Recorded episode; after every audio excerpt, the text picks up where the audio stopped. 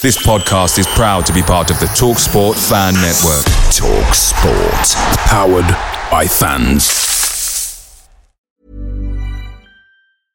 This is Paige, the co-host of Giggly Squad, and I want to tell you about a company that I've been loving, Olive and June. Olive and June gives you everything that you need for a salon quality manicure in one box. And if you break it down, it really comes out to $2 a manicure, which is absolutely insane. It's also so easy to get salon worthy nails at home with Olive and June. The difference between how your nails used to look when you did them yourself and now with the Mani system is a complete game changer. The best thing about Olive and June too is it's a quick dry, dries in about one minute, lasts for five days, and full coverage in up to one to two coats. Visit oliveandjune.com slash perfect Mani 20 for 20% off your first system. That's oliveandjune.com slash perfect Mani 20 for 20% off your first system. The Talksport Fan Network is proudly supported by McDelivery, bringing you the food you love. McDelivery brings a top-tier lineup of food right to your door. No matter the result, you'll always be winning with McDelivery. Order now on the McDonald's app and you'll get rewards points delivered too. So that ordering today means some tasty rewards for tomorrow. Only via app at participating restaurants. 18 plus rewards registration required. Points only on menu items, delivery fee and terms apply. See mcdonalds.com. There's an attacking prowess to our game at the moment where we create really good chances um, and, and have scored some really good chances. I think we're dominating the ball as well, uh, which is something that I'd like us to do, playing in the opposition half. But the other side as well, restricting the opposition to few chances, which is always good.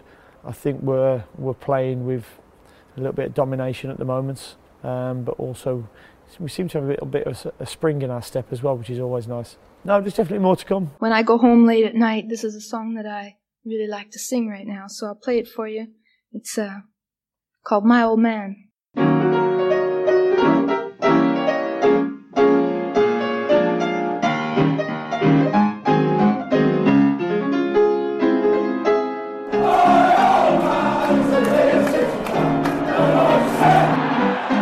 At the moment though, and here's McGinn, he's through. McGinn! Villa have two. And McGinn has three in a week. And McGinn through the middle. Made no mistake.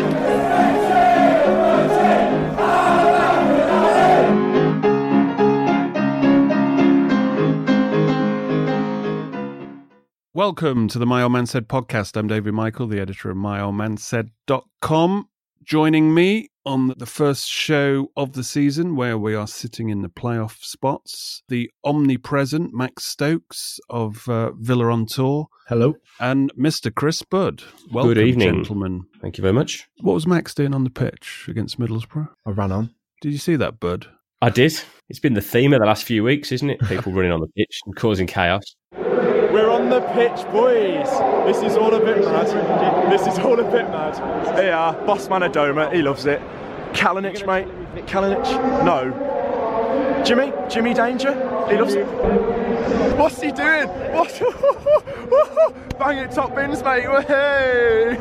I mean, I heard that somebody was going to run onto the pitch of uh, Villa Park and try to lamp Tony Pulis, but this was was this at half time? Max couldn't get near him. He'd parked the bus in front of him. no, that was my mission to go and lamp him one, but I didn't quite get there. Was it half time? It was, yeah. Basically, you know, you know the Pride reward points. Oh you can yeah, spend, yeah, yeah. You can spend them and go on at half time. Can you? Yeah. What? Just stroll around?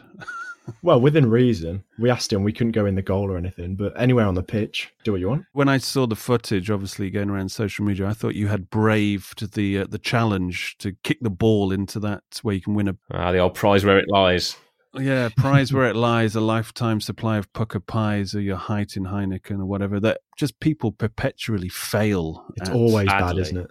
Always bad. yeah, it's not even There's been- entertainment there's been, anymore. Been one really good person this year. How, how do you get entered into it? You, you you go to the game knowing you're doing it, don't you? Yeah, you buy your way in, don't you, with the, your prize rewards? Yeah. Right. You would think you would go down your local park a few days before and just practice to get the weight of it. If you're not a, you know, obviously a regular player, just bad preparation. If you prepare to, uh, what's what's the catch? Preparation prevents piss poor performance. The five Ps. No, the, what's the other one? Fail to prepare, prepare to fail. There you go. Exactly. Mm. So if you're entering into that uh, half-time competition, uh, get down your local park and sort it out because there's, you know, 30, 35,000 fans just getting disappointed every fortnight. I just want someone to chip it with a bit of like cut on it and it just land perfectly and stop. Anyway, we, we are digressing on. For a uh, change. yeah, for a change. So, gentlemen, uh, it's it's all changed within a month. I don't know about you guys, but after that West Brom game, after that limp performance, where Dean Smith was arms folded on the side and he seemed to be powerless uh, to do anything, make any impression uh, in that game, and it looked like it was game set and match. And in fact, we uh, we had a season-ending party on the uh, the podcast that followed. But is this taking you by surprise, Max? What's uh, happened in the last uh, four weeks? It has a bit. I think it was Brentford away after that. I think we've all we'd all conceded to the fact that it just wasn't going to happen. I think you actually tweeted like that the 18-19 season was over. We're all liars. But Yeah. it's just it just sums up the championship that it's just four wins and you're right back in there. It, it is it is a weird one, but we've done it and hopefully we can sustain it and carry on. it's the championship such a cliche, but I think part of the reason why we thought it was over because you looked at those fixtures and it was four tough games against teams that were in, very much in the playoffs, and we've just rolled through them. Well, yeah, it was this this sort of run in November, wasn't it? You look at these these fixtures and they're they're hard. You know, you look at the Middlesbrough derbies that are up there, and we just seem to come through it both back then and now with flying colours. And it's just that 15 game run where we got what was it, two wins? That that, Yeah. that was what that's what's cost us. Bud, were you expecting this, or had you resigned yourself definitely to a fourth season in the championship. I thought the season was over. I actually, I, I thought, and we discussed, I, I knew Villa would have a run. I didn't think the run would continue to be that bad. I don't know if we discussed. We were disgusted. We were disgusted. I, I always thought we would have a run. I just thought it would be at the end of April when the season was over. Yeah. Um, I always thought, you know, once people are back, we're going to be a much better side. But to, you know, for, for Grealish to come back so quickly and just to click, um, and it shows, you know, what a bit of momentum and a bit of belief on and off the field can bring. Yeah, yeah, I remember you saying that, and I thought that was quite logical. That certainly with the pressure off, Villa would, you know, win their last four games or so, beat Leeds, beat Norwich, and it would mean nothing. Uh, just one one thought: Dean Smith, like historically, and I'm not just picking on Dean Smith, uh, has always been capable of these five, six wins in seven games. These kind of shorter bursts of runs, and then he goes on these crazy long. Uh, underachieving periods of like like we've just said two wins in 15 i think in Walsall he went 16 without a win i'm hoping that he stretches that out a bit this time and uh, gets to the end of the season uh, with let's say uh, how many games left eight Eight to go, isn't it? I believe. yeah if we can bag six of them i think that's game set and match well it definitely will be uh, up i think if we get uh, well, in the playoffs anyway, uh, six out of eight. But if, if he can sustain that, then it gets interesting. But we'll talk about the playoffs uh, in a second. Uh, if you're new to the show, this isn't. This is more of a, a relaxed uh, catch up, basically on the Forest and uh, Borough game, and then we'll look at the uh, the all new playoff picture, which has obviously changed because we we never even considered ourselves really getting in there until uh, I think we said we had to beat Blues, Forest, and obviously Borough was the uh, the cherry on top to definitely cement our places there. So we'll talk about that now with our new uh, knowledge that we have that we are now sixth. Uh, we normally have uh, three points, but we'll get rid of that this episode and have minus nine points instead. Hey. Oh, hey, obviously referring to uh, the Blues. Uh, we'll just quickly go over that because it is quite interesting because it's from the point of view that uh, this is kind of a precedent in terms of the new uh, fit and proper rules and how they've actually uh, we've actually finally seen some points uh, taken off. Normally, it's like some kind of token gesture fine, but obviously it relates to Villa because we are not out of the woods. So, as well as discussing that and the, the Borough and Forest games, and then we'll have a quick look at the playoff picture and also at the automatic spot because uh, three teams going gun ho now the baggies have uh, slipped off the pace. Right, uh, on to those minus nine points. What did you think about that? Uh, did you have any opinions of that? Because I think a lot of people were Blues fans were saying there's, there's going to be a 12 point deduction. Suddenly, a 12 point reduction would have put them slam bang in the relegation battle. Nine points, they're kind of ho- hovering, what, like five points above the drop zone. And uh, unless they capitulate, they should be okay. And, and some people have complained that it's just meaningless. It doesn't really affect them, the nine points. And it seems to have been uh, nine points because of that. I think it's, there's a certain amount of them dodging a bullet. I think from what I've seen online from Blues fans and the press, it, it, would appear that Blues have got off lightly. I think most of them are reasonably content with that. You know, it, it, a five point gap should be enough with the rubbish teams they've got beneath, beneath them and the teams they've got to play in the running. They should be fine. I think, you know, have they played well enough to deserve to not to go down? As much as it pains me to say, yes, I think they have been better than, you know, they're deservedly where they were in the league for a reason. Because I mean, the actual fine itself, when you look at it, obviously they're in you know financial trouble. Zola spends about 7.45 and then when redknapp comes in they already know they're uh, in breach of the uh, financial fair play rules but they sanction harry redknapp to spend an extra 23.75 million i mean he gets in nine permanent signings five loan players. I think that was half the Brentford team, wasn't it? If I memory serves yeah, me Jota right. and all these guys. So they did that blatantly. And when it comes to the breakdown of the points, I think they got like reduction mitigation because they had uh, admitted to it quickly. So they got one point deducted off their, their tally. And they were on six points. But because of this blatant uh, it didn't matter what you know their how quickly they admitted their guilt and how they helped the EFL etc etc just the fact that they uh, the Harry Redknapp spend that got them that extra 3 points. So that's how it ended up in 9 in the end. Yeah it is a funny one. I think they've called it a soft embargo. So there's no there's no transfer ban or anything like that. But i believe they're still ongoing talks with the EFL. I'm not too sure. But in terms of the relegation scrap, as you said, I don't think they're going to be in too much trouble. They are five points clear, but after losing the last four, they might be a little bit nervous. But this has been yeah. one of their best seasons in, in a long time, to be fair to them. Gary Monk, with the players he's got, he's done a very, very good job. And it's just, it's just typical, isn't it? That this is the season. It'll get interesting in a few weeks though, because they go to the Baggies next. Then they've got Leeds and Sheffield United at home, so their picture could you know, really change within yeah. Yeah. a month's time. It could get very nervy down there. I think the EFL has still got to announce the ramifications of what happened at the Villa game uh, as well. Yeah, I mean that the reality of that, I'm sure, will end up being just a fine. Yeah, it's not going to be obviously uh, extra points. So. There's also other ramifications in the league, of course, with the issues going on at Bolton, which could have a, a much bigger effect on Villa. Because, yeah. um, of course, if Bolton were to, to go bump, all their points would get pulled. Mm of which we have three, and we wouldn't be able to play them. And we've still and we've still to go to the uh, whatever it's called this year. Is it the Macron Stadium now? I think it's called the Macron, isn't it? Yeah, that's. I was speaking to some Bolton fans at uh, this week. I've been to a EFL club fan rep meeting, uh, football. F- Supporters Federation in London, and uh, they're actually based in Sunderland, but the meetings are in London.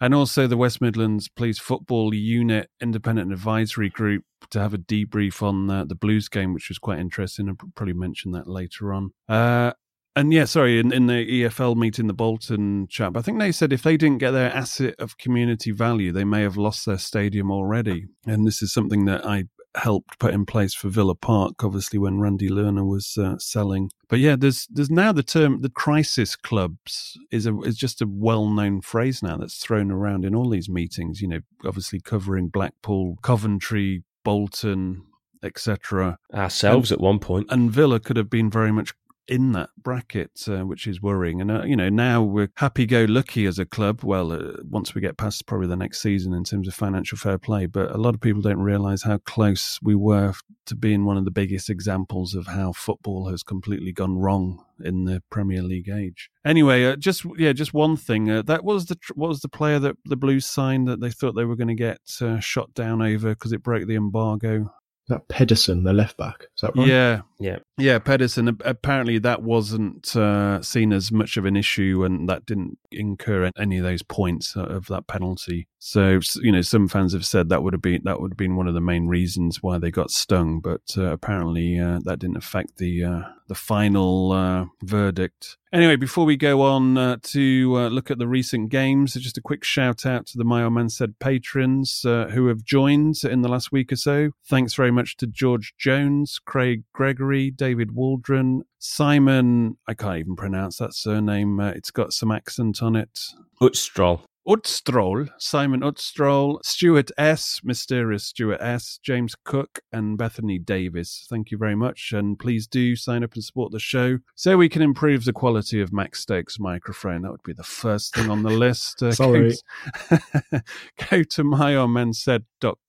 uh, and click on the Patreon option and please do sign up. I'll be revamping the options. Also, uh, I'm not going to call it out now, but uh, there's an interesting competition uh, winging its way, which uh, I'll slide some patrons in there. I think 10 people will have something interesting to do. I think it's Thursday morning if you're free, April 4. So look out to that one. We'll probably announce it on the next podcast, just finalising details uh, now. Right, on to uh, Forest Borough. We did say the Blues game was all very well and good winning that, but the real uh, trigger to playoff potential would be beating Forest. And those cheeky bastards went 1 0 up after two minutes again.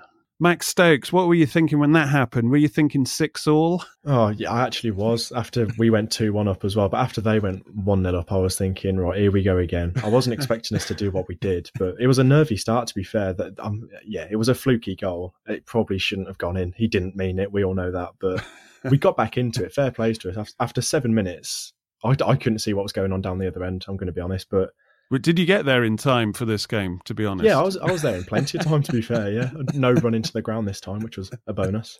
I, I wasn't at the game because I was at the airport waiting to go on a cheap holiday to Tenerife. It's uh, a, an annual thing that uh, the males of my family and the friends of the males do. It's just like a long weekend. But we were in a hotel bar. Obviously, want to see the game. Problem is, there's a big, big game on and so I rang up the uh, hotel and they said, "Oh yeah, we have a TV room, uh, one screen now." And I said, "Have you got two screens? Because I know a lot of people want to watch Liverpool Bayern Munich." I don't know why. It's first come, first serve, sir. And I said, "Right, okay. Well, if they those are the rules, we've got a chance of pissing off a lot of people." So Dave went and put his towel down at six so, in the morning. so we get there. Some of our posse are already there, and uh, they're in the TV room. And as I've given the heads up, but they turned to me and said, "There's a Scouser here, and he's got here before us." So this one guy is obviously got the dibs on it. Anyway, fast forward, people are starting to you know gather around, blah blah blah. But obviously, there's a lap over, and the Villa game, you get to see 15 minutes of it while Liverpool are at half time. So we switch it over. Uh, the Scouse guy goes to the bar. Some other people go, but then there's a conference on, and people start to funnel through. And there's people from Germany, there's people from Holland at this convention that's happening at this hotel. And because Villa and Forest are playing in the same colours as Liverpool and Bayern Munich are playing in, most of the audience in this TV room think they're watching Bayern Munich versus Liverpool. I mean, so the quality of our football gives it away, to be honest. You know, the goals were going in, and uh, there was people celebrating because Liverpool were playing in white as well, and I think it ended up the same score, didn't it? It was, yeah. So they were none the wiser. I mean, obviously, uh, the Liverpool fan came back eventually, and uh, we, we we switched it. But let's say we watched a little bit more of the Villa Villa Forest game than uh, than we should have been uh, doing. Anyway, back to the real game. Of that Champions League nonsense. It was a battle of two former European champions, so it was easy why they got confused with it. But going in, into that game, the big decision was was uh, who who was he going to go with uh, in terms of the midfield whether Whelan was going to get a berth or uh, McGinn. But he went, I thought he went more attacking than I expected because I, I, kind of half thought that Whelan might be in there for Hourihane, But in the end, uh, McGinn, McGinn Esther has just been, it's almost like it rattled his cage, that suspension, and then getting dropped uh, when he was obviously available again. He's come back like a Duracell bunny, hasn't he? Yeah, he, he's, apart from when he plays against Kazakhstan. But, ah, uh, yes. I'm quite pleased, to be honest. He only played about 60 minutes, didn't he? So he'll be nice and fresh. Sorry, we're, we're referring to uh, John McGinn Uh, exquisite performance under Alex McLeish uh, in the Scottish uh, debacle. Uh, but enough, uh, let's not waste any more time on Alex McLeish. I don't want to talk about pub league football, do we? No. So, in terms of uh, the Forest game, uh, Max, did, was it easier than you expected in the end? In the end, yeah. I, I, think it was the right decision to put McGinn in. I think Whelan had played a lot of games, and obviously McGinn had a stormer and scored twice. But towards the end of the first half, I was a little bit nervous because Forest had all of the ball. And I said, yeah. if, if we get in a, a half time winning, we've done well because they could easily have got an equaliser just before half time. But second half, I thought we were absolutely fine.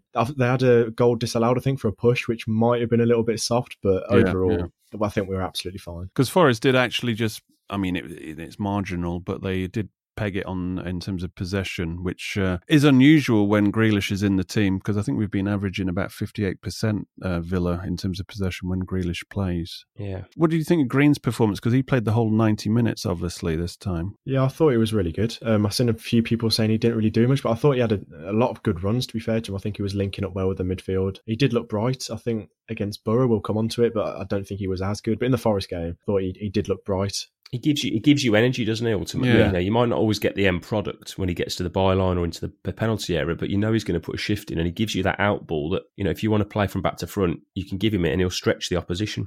Yeah, same, I as think- Al, same as El Ghazi. And I think because obviously we are away, and and uh, there was obviously a bit of rotation there because Adomah had did put in a good shift against the Blues. Uh, should we move on to the Borough or anything else? Uh, I think that the Forest game, I'm sure you know Max would agree because he was there, but the, the Forest game, and Blues to a certain extent, but you, you were starting to see through these games away from home that all of a sudden we can we can battle with teams and match them physically, and we can also control the game now. You know, we can dictate the tempo. The arrival of Mings just seems to have made a huge difference at the back in terms of organisation, leadership, and actually our distribution from the backs got much better because both him and Kortney Hause can actually play with the ball yeah, which is something that, with all due respect to Chester, as much as he's been fantastic for a couple of seasons, he's he is severely um, inferior to those guys in possession. Um, those guys give us a totally different outlook, and I thought.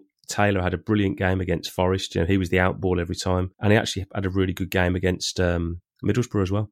Yeah, I, th- I think Taylor has been underrated in this run we've been on. I think Mings and Hause have taken the limelight, but Taylor has been good. He deserves a lot of credit. But Mings and Hause, again, against Forest, they were so, so good. I think there was a moment in the first half. Um, Mings just did us some sort of bicycle kick clearance. It was quite amazing for where I, I was sat. But again, they were they were so, so good. And they're forming quite a partnership. And I don't think, for me, Chester gets into this team if everyone's fit. But we'll see. Yeah, would you? We we always said, uh, well, in in the last few shows that under Dean Smith, Villa's problem was they only seem to win if they're playing very well, like they're playing their A game. But if uh, but they really struggle when it when it comes to and it's always a, a hallmark of a very good team is to win playing ugly or, or win when you you know when you're not at your best at all. Do you think it's because they were lacking a, a certain physicality or I don't know uh, what was actually missing? Uh, because allegedly we're playing a high press, but we haven't seen that. So if you're trying to play the high press and it doesn't work, that's what happened uh, initially after Grealish was injured and we were getting caught on the counter all the time. But now we just seem to we we could do enough to get a draw, but we just couldn't uh, hold tight enough to get it over the line. But do you do you see any difference now in terms of like a toughness to kind of battle out and win points as opposed to having to blow teams away? Yeah, I think Mings coming in has helped that. But I think we just control the game so much better. I think the distribution from the back is so, so good. And it just allows us to go forward much better. But it is a difficult one. Yeah. I think having you know steering goal certainly you know we're going to move on to the Borough game, but there were there were two or three moments in that game. There were moments in the Blues and the Forest games where, unlike the other two keepers, when a ball comes over the top, Steer is the only goalkeeper we've had this season who is willing to actually come out and claim the ball on the edge of his box. Yeah. He'll come out and punch. If it's outside of his box, he'll happily come out and smash it into the stand, which, you know, Nyland was permanently rooted to his spot. And I don't think Kalinic had obviously grown into his role yet. Um, so having Steer at the back improved us defensively. And actually, Elmohamady coming back into the team as all of a sudden, like like Taylor, like Mings, like Hause, he can play with the ball. He give he gives us the extra gear to go through Yeah. going forward. Well, let's let's just stick on Steer for a, for a little bit. Uh, he's obviously somebody who had a season on loan at Huddersfield, so he knows the championship. And to all, all reports that he, he had a decent time at Huddersfield, and I could never really understand. And this isn't with hindsight because we said it at the time why he was being shipped out when we got Nyland in. And why he was not there as either a you know understudy to Nyland or giving him competition, and we went with Bunn instead. I mean, there's two decisions uh, Steve Bruce made that make you scratch your head, and one was obviously Elphick being shipped out on loan, and the other one was Steer when he was far superior to Bunn. And in case anything went wrong with Nyland, and obviously it did, uh, we're talking performance and injury. He would uh, he would have definitely got games. Uh, but in terms of, and it's an important thing as a as a fan when you're watching your team. Do you have confidence in your goalkeeper? If you had to rate th- our three goalkeepers, Kalinic, Nyland, and Steer, in terms of this season, Max, in terms of your confidence uh, in them and being comfortable with them, uh, i.e., not nervous that they'll make a mistake. How, how do you rate them? I think Steer's got to be top. Second, probably Kalinic, and then unfortunately Nyland at the end. But uh, towards the end of Nyland's reign, just before he got injured, I think in the Preston game, he did actually look quite good. And it's so unfortunate that Yeah. slowly he was growing into it, and we haven't seen what he could have been. But yeah, it's it's we'll see. But I don't I don't know if he's going to come back and play because we've signed Kalinic for seven million, so Yeah. he, he's not going to sit on the bench forever, is he? Yeah, I think that's seven million euros. Uh, No, I, just- th- I think with Nyland, what you had was um, a goalkeeper that was very much the the sort of he could make the Hollywood save, but the actual nuts and bolts work of a goalkeeper of commanding his box, organising the back four, he just didn't do it. yeah. You know, it was the same as sort of Sam Johnstone last season. Yeah, no, I, I agree. But this isn't the Nyland show. This is the Jed Steer show.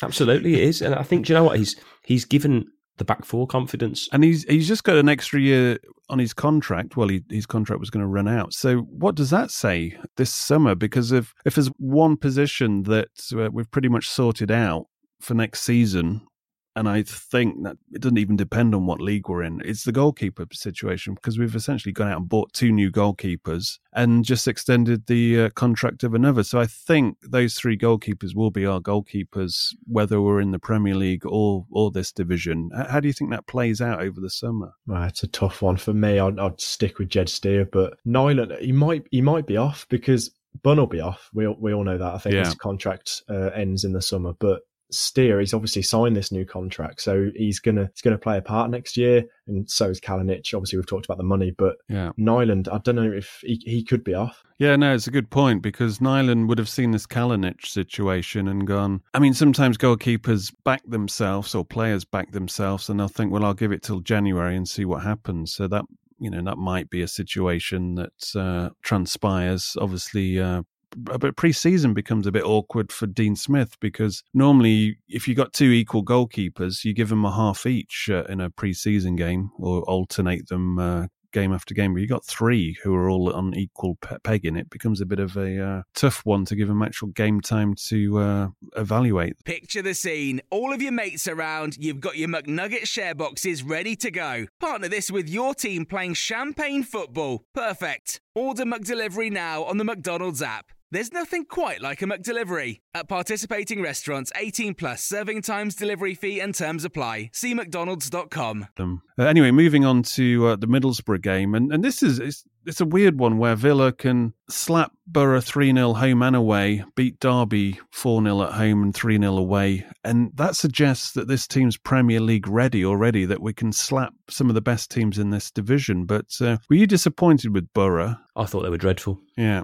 Really, really poor. you know, for a team who were at, at the time reasonably comfortably in fifth place, no, not looking in any danger of dropping out of the playoffs. You know, they'd had a bit of a wobble before. I think it was a good time to play them, if truth be told. But I wasn't impressed with them when we played them at the uh, the Riverside. They showed about as much ambition as they did in the playoff semi final. Yeah. You know, they've come to Villa, they've come to Villa Park what three or four times if you exclude the cup game last year, and they've just not come and had a go. And sat at you know, the, the the Borough game uh, this season, they had what one shot at goal that wasn't actually a meaningful effort at goal. I mean, I can't remember a home game against anybody in, since we've been relegated, let alone a, a promotion, supposedly a promotion rival, who haven't come to Villa Park and had a go. Yeah. It was literally like playing a team who were bottom of the table and devoid of confidence. And I think that's kind of summed up in some of the Middlesbrough fans' comments. They were just they just played like they were. As soon as they went a goal down, it was like game over. What did Pulis say after the game? That Villa were lucky, apparently. What do you think about that, Max? Well, uh, Were we lucky? 61% possession, 18 shots. yeah, we we barely scraped the three 0 win, but I don't know what Tony Pulis is on about there. He's always been. A It just shows a, a real lack of respect for the you know your opposition. yeah. You know when he when he sort of says you know Villa have scored three non-league goals, we look the better side after the first substitution against the so-called big teams. We've looked solid today and opened up a little bit. It's kind of like it's, it's very it's very disrespectful. Historically, Villa don't have a problem with Pulis. Remember, No. remember when we were scratching around the bottom of the league and in the FA Cup sixth round, but West Brom had a chance to not only potentially relegate us, because I think if they beat us in that league Played game. twice in a week, didn't we? Yeah, exactly. We would have been in the same week. They had a chance to pretty much relegate us and also knock us out of the FA Cup and just leave us. It's like shooting down a plane in the sky. Would have been, you know, dive bomb into our uh, oblivion. And you know, you think Pulis, oh, he's tight. It's not going to be, but you know, no problem. Even with Tim Sherwood as the manager, we got rid of him twice. And he's now, you know, he didn't, he couldn't get rid of Bruce in the uh, in the semi. Yeah, they didn't come and show willing. You're always told that it's going to be tough against Pulis, and we never seem to have any problems. And we've had less, less and less problems uh, this season. We've just annihilated them both times. What do you think, Max? Because I was looking, let's say, a week or two when you started to think about Villa potential in the playoffs. You just thought, well, sixth place is still up for grabs, but I think now fifth place is up for grabs. Would you say as well? Yeah, for sure. I think a couple of weeks ago we were all quite optimistic, thinking could playoffs happen, and there was only one real place that, in in terms of sixth place, the only place that was really up for grabs. But now it's fifth and sixth. And I was speaking to um, a Borough fan before the game, and they they're really not happy. I think they can see themselves falling out of the playoffs and even mid table. I think one of them said to me. So I think fifth place, if we can keep this up, could be ours. Because they've lost their last three games, Borough, have they not? Yeah, I believe so. Yeah, They, they just don't look like scoring. You know, for a team in fifth, they don't look like taking the game to anyone. Yeah, well, I mean, we'll transition into what what we think is going to happen in the playoffs. Uh, I mean, Borough, just to continue on them, uh, they've they've won one home game in the last five as well. So this is a team. This is a team that's, uh, as Max just said, their fans are kind of turning against them. They've lost momentum. They've just been uh, slapped by a team they really didn't want to get uh, allowed to have any momentum, which is Villa, because now we've got a head of steam and we're obviously uh, after them. And you look at their fixtures, uh, the remaining fixtures, their next two fixtures, I think, will set the tone because they've got to play Norwich and they've also got to play Bristol City. Now, if they don't win any of those games, I think they're they're struggling to stay in the top six for sure. And you know, then it doesn't really matter who you're playing uh, because if you lost your momentum, uh, you know, other teams in the Championship can pick you off. It doesn't. I mean, we've seen Ipswich done Villa big favours somehow. They've managed to uh, peg back three promotion hopefuls, uh, one-one last three games: uh, West Brom, Bristol City, and Forest as well. So uh, you get some unlikely results all over the place. But uh, Villa have, at the right time, won four games where other teams have started to stumble badly, and Derby are as inconsistent as uh, hell. I mean, they've got kind of a soft fixture list, and they've got a chance, let's say, in the next four games. I mean, well, five games, six probably. They've got to play Rotherham, Brentford, Blackburn, Bolton, Birmingham, QPR before they play anybody who's uh, got any am- ambitions of uh, the playoffs. So they could get themselves back in it, but they're so inconsistent that uh, I think they'll drop points in, in that run anyway. I think Villa of, of the of the batch, everybody will be looking at Villa going, well, they were always going to turn it round eventually. They've turned it round sooner than everybody thought. Yeah. I think the the injury situation has cleared up, touch wood, and all of a sudden you're looking at Villa going, well, you know, who's going to give Villa a game at the moment? Name naming the two teams that you're more concerned about in terms of getting that fifth and sixth spot. I think that we will get fifth place. And I think Middlesbrough will slip out of it. I think Preston Yeah, they're flying at the moment. They beat Borough, Borough away. They've won their last six away games or something ridiculous. So do I think they'll get playoffs? Maybe. But who out of them teams just outside the playoffs could I see coming? I don't really know because Blues, we all know about them. They've gone. Middlesbrough are going to fall out of it. Forest have gone. I'm, I'm not too sure. I think that sixth place is up for grabs. It really is. Well, Preston, they're doing a bit of a Millwall because I think they got beat uh, away at Rotherham on the first day of the year. I think it was the first or the second, but since then they've been unbeaten this year, and they've you know including wins against Norwich as well, and they've won as you said six away games. So, but the problem is after their next game against Reading, if they win that, then they've got to play Sheffield United, Leeds, and West Brom all on the trot. Yeah, you throw that at Sheffield Wednesday as well. You know, Sheffield Wednesday have had a really good run under Bruce, and now they've got to start playing. You know, the, the big boys are They haven't beaten Yeah. anybody in the top ten. And now they've got to play obviously Villa, Stoke, Forest, Leeds, Norwich. I think they've got Bristol and Preston Bristol, as well. So yeah.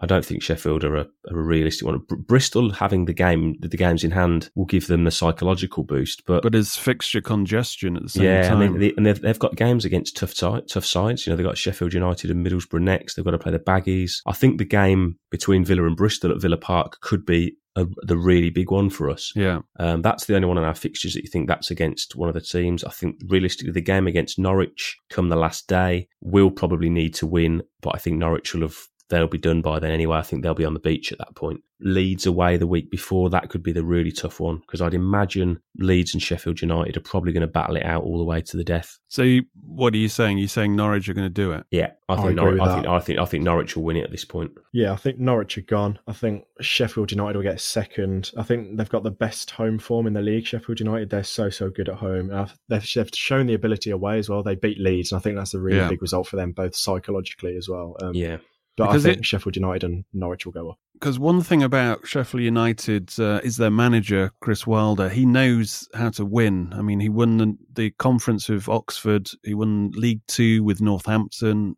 then League One with Sheffield United.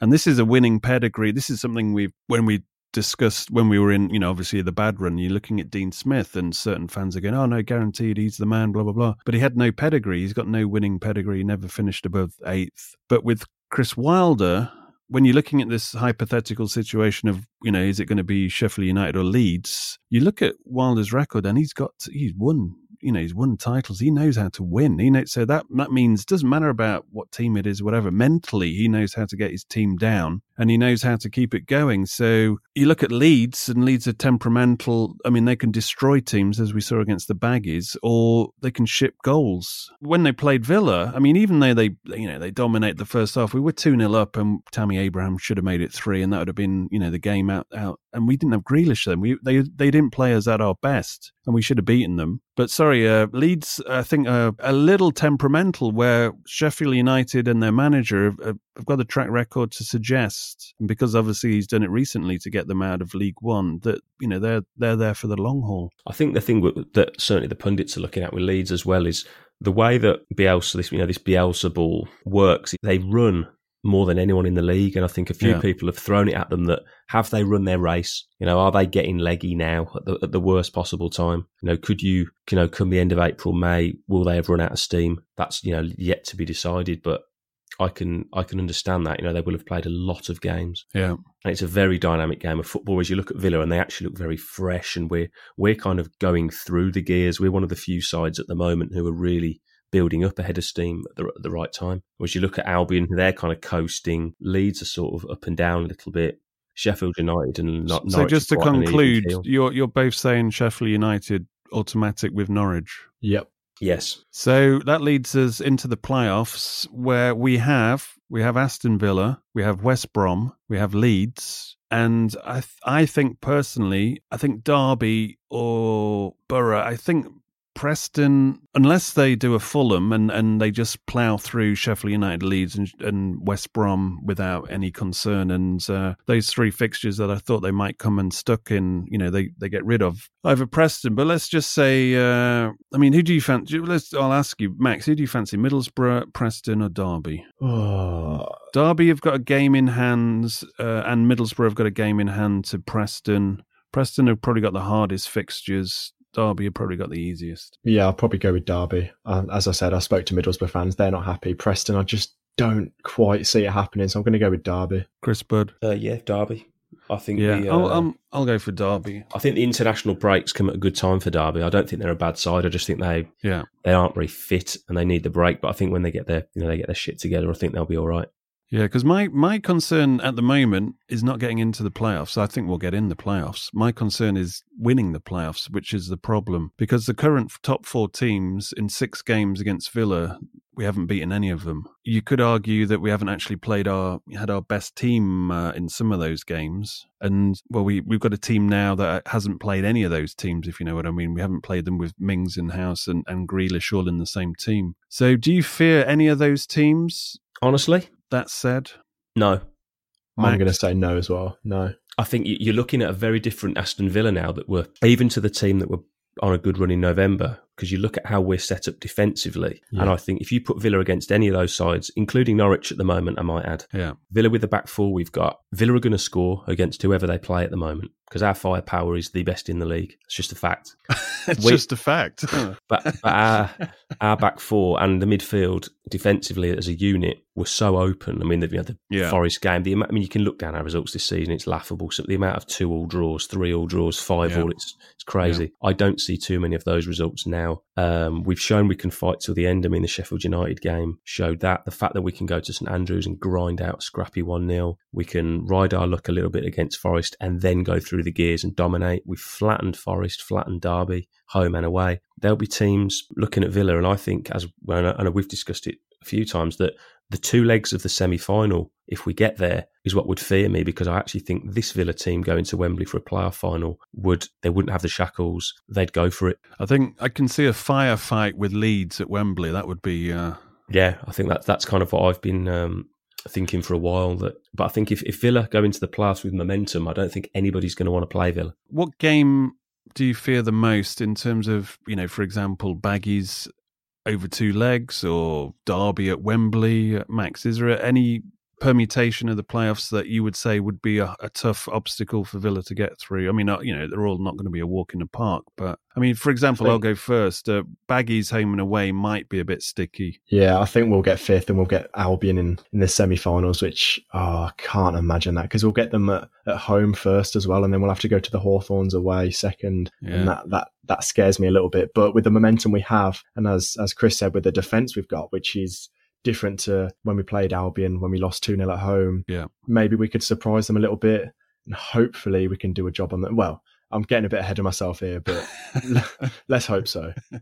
Because I know uh, from this West Midlands Police meeting, uh, independent advisory group meeting, that they don't want the baggies over two legs. I think they don't want that more than Wembley. But uh, if we do get fifth, then obviously it looks more likely the two-legged job. I don't know, Chris. What what would you see that's different in terms of the way we've played them the last the last two times. Because even when you know when we had Grealish, that was obviously the game we got injured. We uh, we should have won that. Really, it was a yeah. We should, it was just a lack a lack of kill a lack of killer instinct. Yeah, and a dubious um, Yeah, I think the, the game at Villa Park kind of was what it was, and I think most Villa fans just want to put that to the back of their mind. I think the, the the difference with this Villa team is could I see us going to the Hawthorns with a lead? Yes. Would the Villa team in 2018 have gone to the Hawthorns with a lead and actually held on to it? No.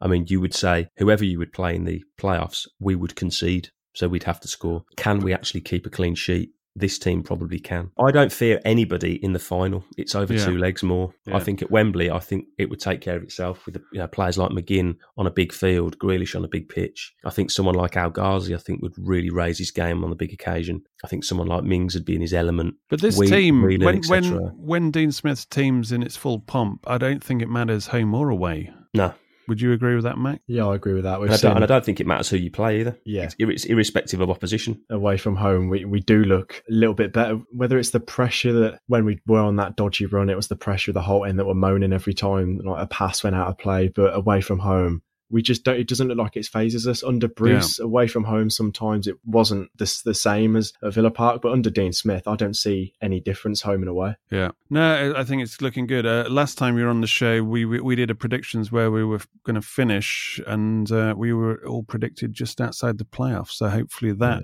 yeah. uh, doesn't remain in in and this resurrection that we didn't expect uh, gives us a different set of results. But we're all we're all pretty confident now that we're going to be in the playoffs and uh, I'm so glad the season continues because I just couldn't think of how can you do podcasts and obviously you do YouTube videos. How can you do them when it's just like the season's over, it's all dead, and you're just kind of going through the motions? But now we have drama we have adventure. We have momentum and we've got belief. I mean, there's, the, yeah. you know, there's so much to be said for that. You know, you can see the players, they believe and they are laser focused. And the fans, all of a sudden, you know, the Middlesbrough game was a pretty good atmosphere and the fans believe. Max, do you yeah, believe? I, yeah, I just I'm just going to say I can't be dealing with another defeat at Wembley, but neither can I, and I'm getting used to it. yeah, we'll see, we'll see. Right, what do you normally do in the international breaks? Enjoy you... the time off, to be honest.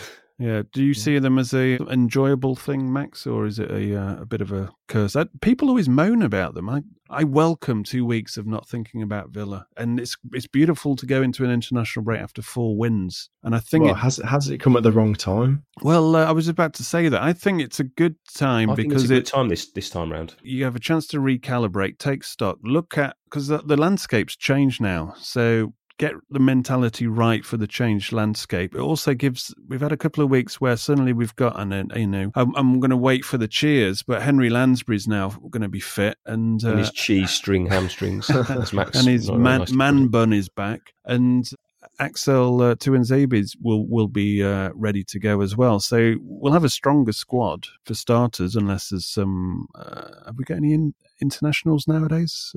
I think got- Hourihane and Whelan will be away with Ireland. McGinn with Scotland. Obviously, Jimmy, Jim, Dan's best friend Jimmy Danger's gone away and got himself a stupid haircut. Stupid haircut, yeah. I think Dan Rogers probably cut his hair, to be honest. He's going for the Jason Lee pineapple.